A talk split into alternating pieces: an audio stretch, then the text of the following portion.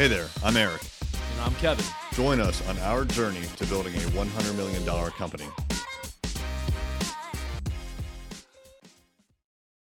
This is Eric Olson, your host. Today we're going to talk about stalking in a good way, though. So I want you to think about how you go about getting prospects. For us, we get a decent amount of inbound leads from our website, social media, SEO, things like that. But in addition to that, we want to go after high value prospects. So it's really just not good enough to sit back and wait for the phone to ring or for an email to come in. In order to grow this agency to where we want to get it to, we need to proactively go out and find new clients that we want to work with. So the first thing you need to do is really think about what kind of client you want. Usually for us right now, the clients that come to us are a little bit on the smaller side. There may be regional players, but for the most part, they have one or two offices and they're looking to grow. Now, ideally, the clients that would come to us are much bigger. Now, in order to get those bigger clients to come to us, we first have to acquire clients of that size and magnitude so that we can prove that we can work with them. We currently work with a bank right now, but we don't do a lot for them. We really just host them and we take care of their website. We want to do more with them, and we've actually approached them about it, but they just don't know enough about digital marketing to pull the trigger. So we came up with a strategy where we wanted to actually go out and get a regional bank. We looked at all the banks here in Hampton Roads, so that's Norfolk, Virginia Beach, Newport News, that area. And we came up with a list of about a dozen different banks, and they're different sizes. Some of them are actually headquartered here, some are headquartered outside of the area. And we came up with a very short list of two to three banks that we want to go after. We split them up. I took one, Kevin took another, Jake took another, and we started to do research. We found out everything that we could about them and who was in charge of their marketing. Well, one of the banks is a fairly large regional bank. They have branches on the peninsula and also on the south side. And they were mine. I was the one that was going to pursue them. And I cyber stalked this shit out of them. So, what I want to tell you is uh, in the end, it paid off. But in order to get there, I connected with this person on LinkedIn. He accepted my request, and I sent him two direct messages. I then connected with him on Twitter.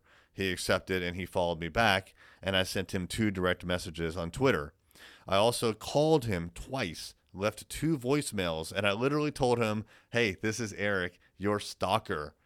And I also sent him emails. So I pursued him and I didn't give up and I contacted him through multiple different channels, multiple different times, and I let him know very explicitly that the reason I was calling is because I wanted his account. So, what I didn't want to do is be timid about it and just kind of tiptoe around it and send him white papers and just kind of hint that this is the kind of work that we do. If I'm going to actually prospect and pursue someone, I want to make it very clear the reason that I'm pursuing them. So, Long story short, I actually had the meeting yesterday. He invited me to his office. Very nice guy. And we sat down for an hour, and I was really a little bit intimidated. I thought maybe I was making a mistake. I had looked at all their digital marketing beforehand, and they were in really good shape. So the first time that I looked at it, I thought, wow, I don't really know what I'm going to pitch here and I slept on it. And in the morning, I looked at it again and I realized that they had a gap in their social media. So, although they have tens of thousands of followers, every single time they post on social media, they get very low engagement less than 10 every single time. Out of 20,000 or more, it's just not acceptable. And what I realized is they were just checking the box when it came to social media. So, what I ended up pitching was social media, and in particular, video content. Now, what's interesting is I wrote that down in a review document that I printed and brought with me. And when I first got there, we talked about some of the challenges that he was having. And guess what? Social media, lack of video, and lack of storytelling is what he cited as a problem. And it correlated exactly with what I had predicted. So it turned out to be a great meeting. We had a lot in common. Uh, I knew his pain points already before I walked in, and really he just had to confirm it.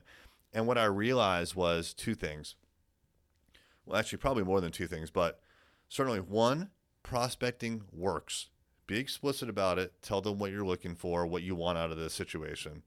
Two, do your homework, right? Don't walk in blind and not knowing what their situation is. Know where their strengths are, know where their weaknesses are, have something to talk about and something to at least soft pitch.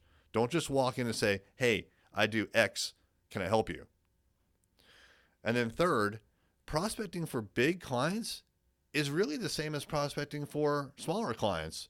So I was very intimidated to walk into this headquarters, which is you know, a big building, lots of floors, big titles being thrown around. And in the end, they had issues just like anyone else that I talked to.